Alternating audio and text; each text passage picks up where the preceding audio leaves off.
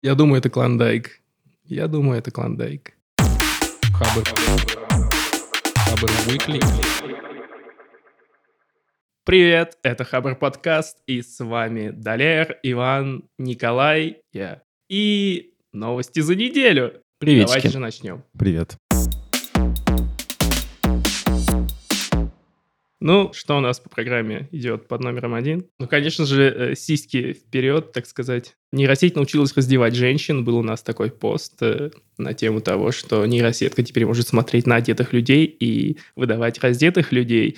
И что самое клевое, э, она выдает людей из цензуренных, а нецензурные люди стоят 50 баксов. Я Типа сейчас не понял. Суперверсия программы. А, Да. там вот эти черные прямоугольнички? Да, ну ты не читал разве? Она раздевает людей и дает прямоугольнички. Если ты хочешь без прямоугольничков, то 50 баксов, я, чувак. я по прям- про прямоугольнички я как-то мимо пропустил. Меня позабавило больше то, что, в принципе, она работает с любыми людьми, не только с девочками. И с мальчиками тоже. Но натаскана она именно на женщин, поэтому даже мальчикам пришивает э, объемную грудь и соответствующие половые признаки. Я сейчас ехал, кстати, сюда в электричке «Петушки Москва» при полном тамбуре. И я просто представил, каково было бы там нейросети, чтобы вышло в итоге. А, Блин, невероятные вещи. Переезжай, короче. Поближе, чтобы в тамбурах не ездить. Слушайте, ну по поводу как бы все это хихоньки-хахоньки, конечно, но вообще, по сути, теперь не, не нужно никого взламывать, получается. Можно просто нагенерить э, фейковых э, обнаженных фоток э, знаменитостей и, и вперед. И вымогать. И, кстати, возможно, тогда и вот все эти сливы, может быть, обесценятся. Ну, слили тебя в интернете. Кто знает, настоящее это или фейк. Ну, кстати, да, у, медали обычно две стороны. Это прикольно. Ну да, смотрите, на мой взгляд, здесь э, прогресс будет двигать мораль, мораль прогресс. Смотрите, сейчас обесценятся эти все э, обнаженные сливы. Быть обнаженным в интернете станет, ну, ну как бы не зашквар, ну подумаешь, я голый там, сям, это вообще все сгенерировала нейросетка. Затем э, такие профессии, как э, актеры в порнофильмах э, станут вполне обыденными, потому что, ну, я просто снимаюсь голый. Я просто пожал ему руку, да? Да. В смысле, я имею в виду, что сюжеты а, обычные, жизненные э, можно снимать и превращать их Ну в да, порнографию. и, возможно, целые индустрии станут э, гораздо более легализованными в наших, э, с точки зрения наших моральных принципов. Как-то так. Светлое будущее. М. Вообще, вообще это прикольно, это все так футуристично и интересно выглядит. Знаете, что меня на самом деле... ну, Сейчас смешно, конечно, прозвучит. На самом деле меня волнует, насколько точна нейросетка. Она тренировалась на каких-то тысячах рандомных людей. Она примерно представляет, как выглядит человек без одежды. Но как выглядит конкретно человек без одежды, она, мне кажется, не очень представляет. Интересно сравнить. Смотри, э, новая модель монетизации. э, Если ты девушка, ты покупаешь супер премиум аккаунт в этой нейросетке, и она, распознавая тебя и раздевая тебя, она накручивает тебе размер или два. И не говорит никому об этом. Супер премиум аккаунт для девушек. То есть, если там парень решил э, с тобой замутить, он... Для Может быть, парней обманут. этот чувак обещает скоро тоже выпустить отдельную нейросеточку. И там О. тоже можно будет разгуляться в случае чего. Я думаю, это клондайк. Я думаю, это клондайк. Airbnb запустит аренду замков, островов, человеков, пароходов, не знаю.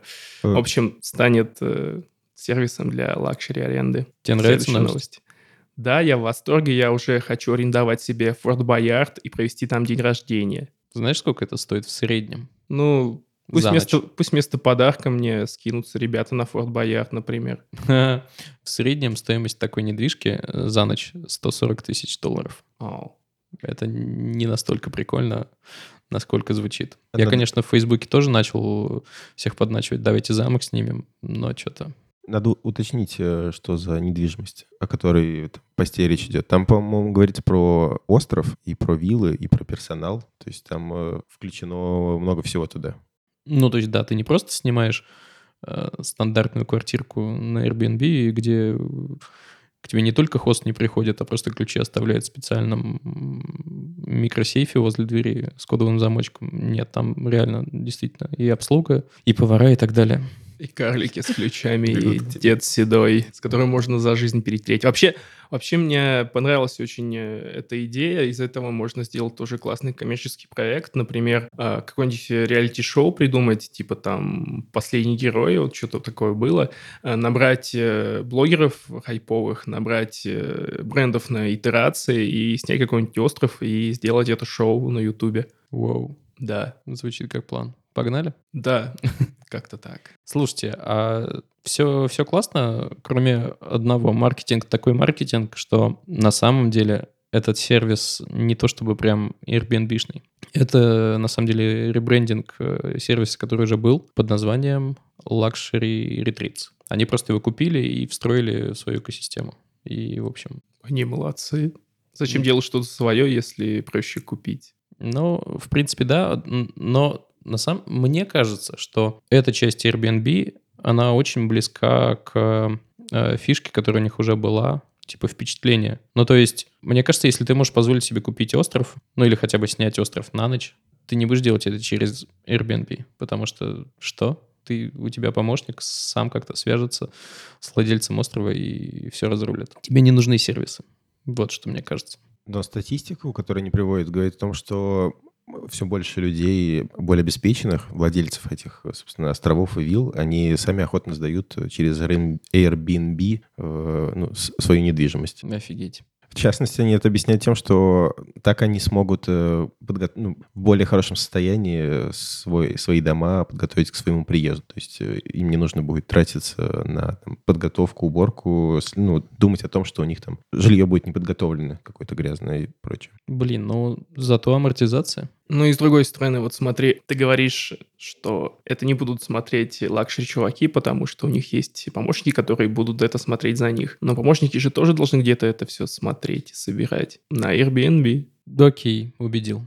Осталось только накопить баблишко и... И поговорить наконец-то со старцем Фура. Сколько к нему вопросов накопилось, да, за детство. А какие были места неожиданные, в которых вы жили? Может быть, э, снимали через Booking или просто без э, сервисов? О, ребята, у меня такая история. Я как-то должен был ехать еще на старой работе на конфу, на конференцию в, в Берлин, да, Берлин, и у меня была где-то десятка на съем жилья, на что ли на пять дней. Я залез на Airbnb и снял в итоге комнатку в коммуналке, где жили пакистанские студенты. Прямо уголок метра на два с одним окном, которое выходило на местный ресторан, такой очень локальный. Там, ну, под окнами меня постоянно кто-то ссал или дрался, дрался или а ссал. Ты знаешь толк. Да, это было офигительно. Студенты угощали меня курицей и карри. И я жил прямо вот в самом чертовом центре. Да. Блин, кайф. А я должен признаться, что я однажды таки жил в замке. Это был э, во Франции. Место называется Вилерсель. И э, замком владеет прямо таки настоящий потомственный граф, который... Э, вот мы там остановились буквально на ночь, потому что ехали, на самом деле, из Москвы в Барселону на тачке. И, короче, мы там остановились, и он такой, о, как сложно живется, это такая большая недвижимость, ее так сложно обслуживать, так дорого, вот вы из России, давайте скажите своим друзьям, пусть приезжают и купят его у меня целиком. Мы такие, ну ладно, расскажем своим знакомым олигархам, конечно, чувак. Вот. Теперь он может сдавать это через Airbnb. Не, он тогда сдавал через Booking, но я думаю, что, в принципе, на, на Airbnb... Он сдавал, естественно, не замок целиком, а комнаты в нем. Ну, вот, конечно. Но целиком теперь он тоже может сдать, получается. Могу еще, наверное, торгануть э, вариантом жилья на маленькой яхте в Португалии. Типа ее владелец, он какой-то был хирург и работал в Великобритании. А в Португалии, в маленьком прибрежном городке, у него просто по фану стоит маленькая такая яхточка, э, которой никто не пользуется. Он такой, ну, я буду ее сдавать. И сдавал как-то удивительно задешево на фоне, в принципе, цен на съем жилья во всей округе. Это было самое дешевое предложение и самое кайфовое. И мы, короче, там дико 4 или 5 дней провели и с ним до сих пор иногда переписываемся. Классный мужик. А ты, Далер? У меня два вспоминается неожиданных места. Это было, когда я переезжал из Самары в Москву, вот в самом начале. И первое место это была коробка в, в цокольном, э, на цокольном этаже на Смоленском бульваре. Это недалеко от Нового Арбата. Ну, в общем, почти центр Москвы.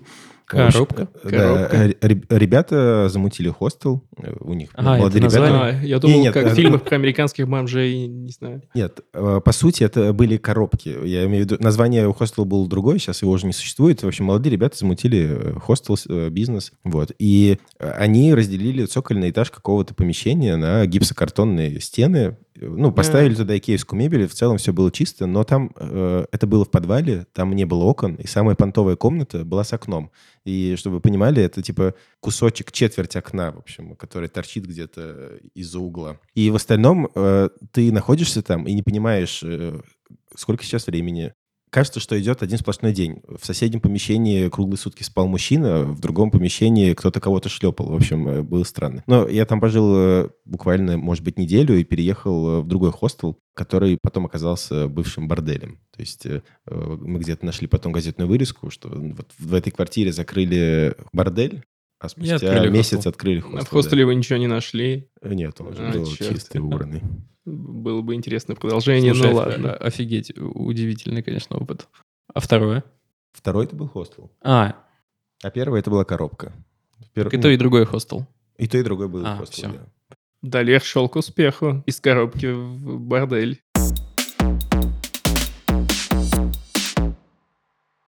На ЕГЭ разрешат э, поиск в интернете. В общем, э, суть в том, что к 2020 году ЕГЭ и ОГЭ хотят э, оцифровать, чтобы можно было проходить его без использования этих бланков, а просто там через какой-то интерфейс, видимо. Слава тебе, Господи. А второе, то, что его хотят сделать э, менее таким э, формальным, тестовым, чтобы учащиеся не зазубривали знания, а могли проявить, собственно, свои навыки, способности, мыслить. И поэтому они хотят э, добавить блок э, с заданиями, которые нужно как-то найти, проверить в интернете. Они таким образом хотят проверить, как люди вообще умеют искать информацию. Потом они хотят добавить какие-то экспериментальные части в ЕГЭ, чтобы можно было там провести физический эксперимент, например. Физический эксперимент. Короче, они хотят подключить компу датчики, с помощью которых ты сможешь проводить некие физические, например, эксперименты. То есть там динамометр, например. Он будет не вот это по классике история с пружинкой, а просто он будет уже электронный. И данные ты сможешь получать сразу в компу. Вот мне кажется, это будет примерно так. Но на развитие, я читал в той же новости, уйдет типа лет пять. И мне кажется, что лет за пять все немножко снова изменится. И нужен ли будет тогда ЕГЭ, вообще непонятно. Но в целом мне нравится такой расклад, потому что, ну, информации чересчур много сейчас вокруг, и всего ты знать не можешь. И самый главный скилл, на мой взгляд, это быстрый поиск нужной информации и, главное, быстрая фильтрация шлака а- от годноты. Точнее, годноты от шлака. Возможно, это все будет э, идти быстрее, если государство начнет сотрудничать э, с какими-то частными коммерческими организацами, например, э, вот с Яндекс учебником. Потому что есть такой сервис... Сотрудничество с учебником. Ну, нормально. Мне кажется, Да, Коля, ты не в теме. Тут шутка про то, что я почти в каждом подкасте упоминаю Яндекс, потому что я фанат Яндекса. Вот, да. поэтому мы смеемся. Нужно, Ладно, это все равно запикают, я не буду даже вставлять ничего. Нужно специальный какой-то звук сделать для, для, для Долера такой динь. Но так вышло, что у Яндекса куча куча сервисов. Вот. Окей, Яндекс учебник. И? Яндекс учебник, да. э, Они как раз занимаются, они разрабатывают э, учебные материалы для учащихся э, начальных классов. И, как я понимаю, пытаются внедрить это в основной образовательный процесс. И поэтому, если государство будет сотрудничать вот с такими организациями и за счет них э, менять э, процессы в экзаменации, мне кажется, все это может и быстрее пойти. Вот. Надеюсь. Слушайте, а вам не кажется, что, в принципе, сам формат теста, он, конечно, с одной стороны, предельно объективен, потому что либо ты прав, либо нет. А с другой стороны, э, он дает минимум маневра для, ну, для интер- интерпретации, что ли, твоих мыслей. И вообще не особенно показывает, как ты думаешь. Что ты знаешь, он показывает. А как ты думаешь, что самое важное, на мой взгляд, такие тесты не показывают. Мне кажется, что классический экзамен, он как-то честнее, что ли. Мне на самом деле нравятся тесты, причем именно вот как они сделаны в ЕГЭ. То есть у тебя есть А-часть, где, в принципе, ну, какие-то базовые вещи, и ты проверяешься на какие-то базовые штуки вообще, ну, ты адекватный чувак или нет. Вот здесь использовать тесты, это, это мне нравится. Причем, ну, в тестах надо правильно подбирать ответы, давать какие-то далекие ответы, там, давать два близких ответа. И для проверки каких-то базовых знаний механика, мне кажется, хорошая. Но, конечно, чтобы понять вообще, что есть в голове у человека, нужно дополнять это какими-то свободными заданиями. Я с тобой согласен. Но для тестов есть хорошие сценарии применения. А как сейчас устроено, например, ЕГЭ? Я просто был чуваком, на котором как раз испытывали этот расклад. По-моему, это был вот типа 2004 год, и тогда думали, вводить эту штуку или не вводить. И к какому окончательному варианту пришли, я даже не знаю. Ну, смотри, я сдавал ЕГЭ в 2007 это был и один обязательный ЕГЭ по русскому. Там была А-часть тесты, это там 30 вопросов, что ли, по 4 варианта. Такая базовая часть, в принципе, большинство можно было, ну, почти угадать. Такая ну, для самых лошков, чтобы никто не обиделся, какие-то там баллы набрал. Была Б-часть, где надо было написать слово, два-три предложения написать. И была часть С, где нужно было написать э, мини-сочинение на тему. А, все-таки элемент творчества. Конечно, конечно. А, ну, хорошо. Потому ну, что со стороны это кажется как какая-то предельно бездушная машина, которая перемалывает детей и не дает им билет в будущее вообще никакой. Ну, к ЕГЭ много предъяв, но сама организация, вот комбинация теста и творческих заданий мне нравится, потому что тест э, ну, позволяет вообще понять, ты отдупляешь, хоть что-то ты понимаешь, куда ты пришел, мальчик, э, там, это квадратик, тут надо ставить галочки. Если человек уже понимает, что, ну, есть такие категории, то он одну галочку верно да поставит. Слушай, мы рискуем сейчас э, удариться да. в какую-то, в какие-то дебри, но я ремарку последнюю все-таки вставлю. Блин, если ты доучился до 11 класса, ну, наверное, ты более или менее адекватный чувак и понимаешь, где нужно ставить галочки. Мне кажется, все предыдущие там 11 лет это был как бы такой тест. Ну, их надо поставить верно хотя бы в части случаев, чтобы. Ну. люди видели, что ты преодолел какой-то порог. Ладно, короче, я, я да. топлю за классический экзамен, а тебе нравятся тесты. Нет, мне нравится комбинация тестов и чего-то классического. Да. В принципе, ну, ЕГЭ — это один из вариантов. Далеко не идеальный, конечно, но мне нравится такая тема. И смотрите, на, порефлексировать нашим дорогим слушателям, я тут откопал цитату уважаемого министра образования Фурсенко, не знаю, он актуальный или нет. В 2011 году он, как, он как-то сказал, недостатком советской системы образования была попытка формирования человека-творца. А сейчас наша задача заключается в том, чтобы вырастить квалифицированного потребителя. Квалифицированного потребителя. Поясняйте, что он имеет в виду? Что я, Ты вы... вырвал я вырвал цитату. цитату из контекста, конечно же, и от нее у многих бомбит, в принципе. О ней можно говорить еще дольше, чем мы говорили до этого об ЕГЭ, так что оставляем вам ее на подумать. Пишите в комментариях и свои мнения. в чатик подкаста прийти и, и можно об этом рассказать. Подкаста, да. да.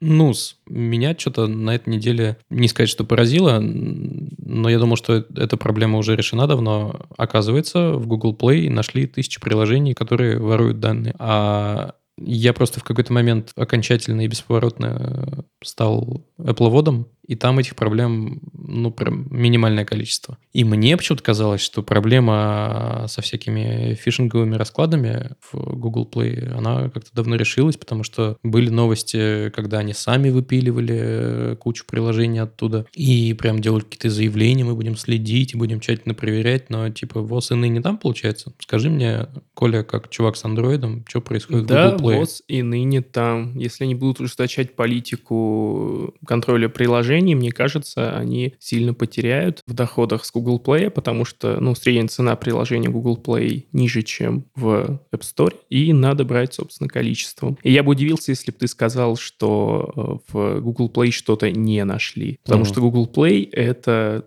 это глага.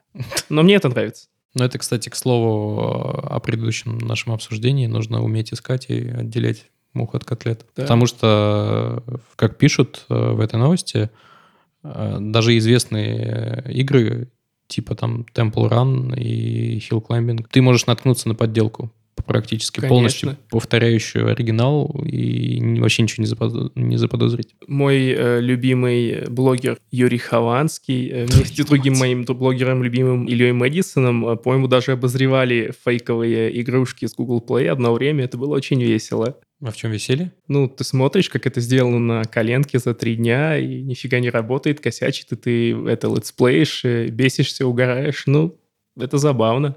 А, и типа вся надежда на то, что ты там Ну да. зарегаешься, Это ставишь как, свои это как данные. киндер-сюрприз. Ты ставишь э, фейковую игру и думаешь, блин, что же там не подсунули? Мне кажется, да, наметанный глаз может различить э, подмену. Э, Какие-то ребята недавно сделали, по-моему, Google тот же игру, которая учит тебя различать фейковые новости. То есть она тебе Да, показывает, была видимо, какой-то... То есть они показывают разные новости, ну и объясняют, какие из них фейковые, какие нет. И э, судя по э, статистике, много людей по итогам этой игры умеет, э, то есть с большей вероятностью отличит проверенную новость от нет. Мне кажется, можно сделать что-то подобное для игр Google Play. Мне очень понравилась эта игра, я в нее вчера начал играть, но я перешел на другую вкладку, когда меня спросили, типа, вот left wing, а вот right wing, вы где находитесь? И я такой, «Э, политика. Я, честно говоря, плоховато в этом разбираюсь и не смог ответить на этот вопрос. То есть даже в игре, где нужно отличить э, фейк от не фейка... Я не прошел есть- анкетирование. А, ты анкетирование не прошел? Да. Ну что ж, не э, со своим крылом. Пользователь Артем написал пост. Я тебе больше скажу, это не пользователь Артем, а Тема Малышев, наш редактор, знакомьтесь. Хм. Вы даже за руку с ним держались. Не было ли рядом нейросетки? Э, да, Артем написал э, на Хабре любопытный пост, который называется «Инженеры спасают пропавших в лесу людей, но лес пока не сдается». В общем, по данным э, МВД, каждый год э, где-то около 100 тысяч человек э, пропадает без вести. А по данным МЧС, в 2017 году пропало 84 тысячи, и половину из них не нашли в итоге. И нам из городов кажется, что у нас вообще технологически безграничные просто возможности. Можно повесить камеры в любое место, там, запустить дронов, и они сразу всех найдут. Но когда дело касается какой-то дикой природы, леса, в общем, больших пространств, например, вот Якутии, там огромная территория, и живет всего где-то миллион человек. И когда дело касается вот таких вот э, э, местностей, искать человека становится уже значительно труднее. И в этом посте, собственно, описываются э, люди, которые занимаются поиском пропавших людей, и способы, с помощью которых они делаются. И в этом же посте идет еще речь про конкурс, в котором команды поисковые соревнуются между собой в поиске живых людей и людей, которые находятся без движения. И основная суть в том, чтобы найти какой-то способ для поиска вот в таких сложных местах, потому что, казалось бы, у нас есть там тепловизоры, и можно надеть их и пойти в лес, но на самом деле, например, тепловизоры не подходят, потому что летом листва нагревается, и у вас э, лес превращается в сплошное теплое пятно.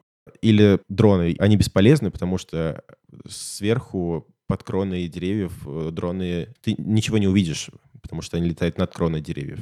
Вот. И в этом посте много интересных, э, иногда дешевых способов, неожиданных, э, перечислено, как э, вот ребята выходят из положения и э, ищут людей. Нужно просто чиповать всех людей. Чиповать всех людей. Проблема решится. Да, но нет. Потому О. что, чтобы поймать сигнал от чипа, тебе нужно по лесу, например, в Якутии, которая, если бы была одной страной, она была бы что-то в десятку бы входила все равно по площади. Так вот, на площади Якутии тебе нужно было бы расставить э, антенн столько, чтобы они могли в условиях леса, где интерференция какая-то бешеная, принимать сигнал с маленького чипа в руке. Ну, нужно настроить его на большие гигагерцы, если мне не изменяет э, память о физике, чтобы это могло распространяться на большие расстояния. Нет?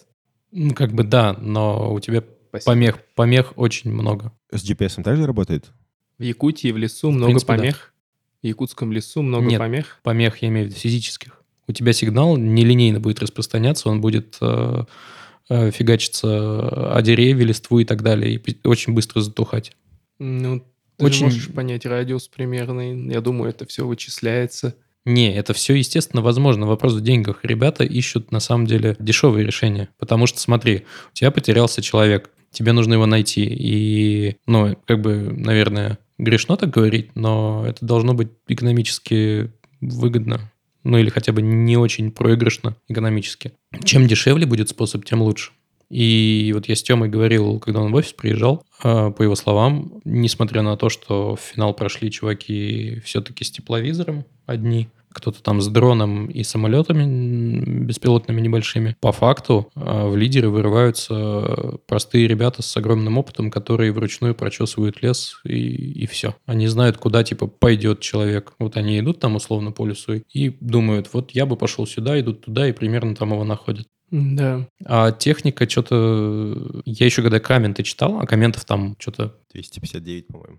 Вот, 200 с хером комментов. Там столько уверенных э, в себе ребят, типа, да, это же легко. Как бы, но это нелегко, по факту. Блин, вы прочитали текст о том, насколько это нелегко и насколько, не у, насколько у всех все это не получается. Поэтому, в общем, для, для тебя у меня такой же аргумент. Это сложнее, намного сложнее, чем кажется. Ну, я больше угорел, на самом деле. Я не хочу чиповать людей ради того, чтобы они не терялись в лесу. Но ты говоришь, что тут очень важно именно человеческий скилл какой-то важен. И я надеюсь, что это как профессия, это довольно высокооплачиваемо и почетно, и этому где-то учат. Эти люди не переведутся тогда, когда э, население урбанизируется, не знаю, почти полностью, вот что-то такое. Эта профессия не, не вымрет, короче, я на это надеюсь. Но мне кажется, в этом и прикол. В том, что население живет в городах, мало чего знает о том, как ориентироваться э, в дикой местности, и зачастую теряется и не может найти выход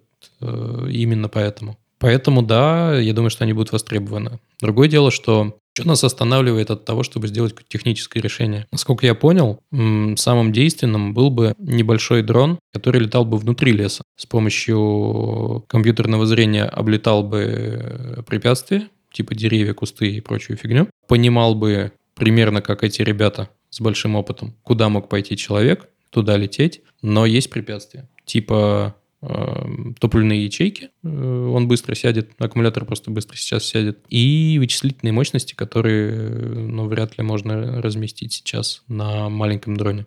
Ну и автономность, чтобы он мог без связи, без оператора работать. Ну да, я, я, это, это все, короче, должно быть компактно и при этом очень мощно, чтобы на, на этой штуке и нейросетки работали и так далее. Вот если, если этот вопрос решить, то, возможно, дело сдвинется с мертвой точки. Я бы, возможно, как-то синтезировал поисковых собак и дронов, и вот эту всю технику было бы, наверное, круто. Ну, по крайней мере, смотрелось бы точно классно, потому что если дрон летает, это довольно, ну, хаотично, а собака-то примерно прикидывает, куда кто пошел, у нее есть чутье. Если на это чутье накинуть возможности техники, то мы могли бы что-то получить. Но это, опять же, дорогой и крутой проект.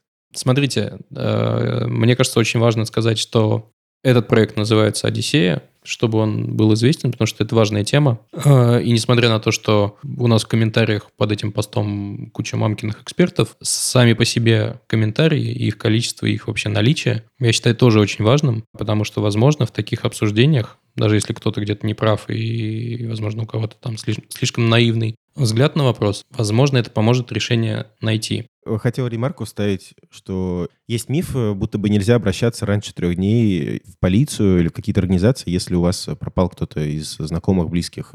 Это миф, и на самом деле, как только вы чувствуете какую-то опасность, э, понимаете, что что-то пошло не так, нужно сразу начинать поиски, потому что Э, в поисках вообще важна каждая минута. Есть рекомендация для детей, если э, ребенок ваш не пришел там спустя полчаса назначенного времени, то уже нужно начинать э, искать его. Вот, я думаю, что мы, наверное, приложим ссылку на рекомендацию Лизы Алерт в чат на всякий случай. Да. Не в чат, а в подписи к комментарию. Мне кажется, будет полезно. Если вас еще не пробила проблема, посмотрите фильм «Нелюбовь» Звягинцева. Да, очень крутой.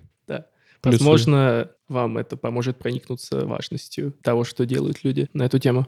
Ну вот мы вроде бы все и перетерли. Новостей больше у нас э, ярких таких нет. Надеюсь, они есть у вас. Вы что-нибудь напишите нам в комментах к посту, в чатике. Мы были, как всегда, рады поговорить э, друг с другом и надеемся, что наша беседа продолжится в текстовом виде. Спасибо, спасибо всем. Пока. Пока. Хабр. Хабр Weekly.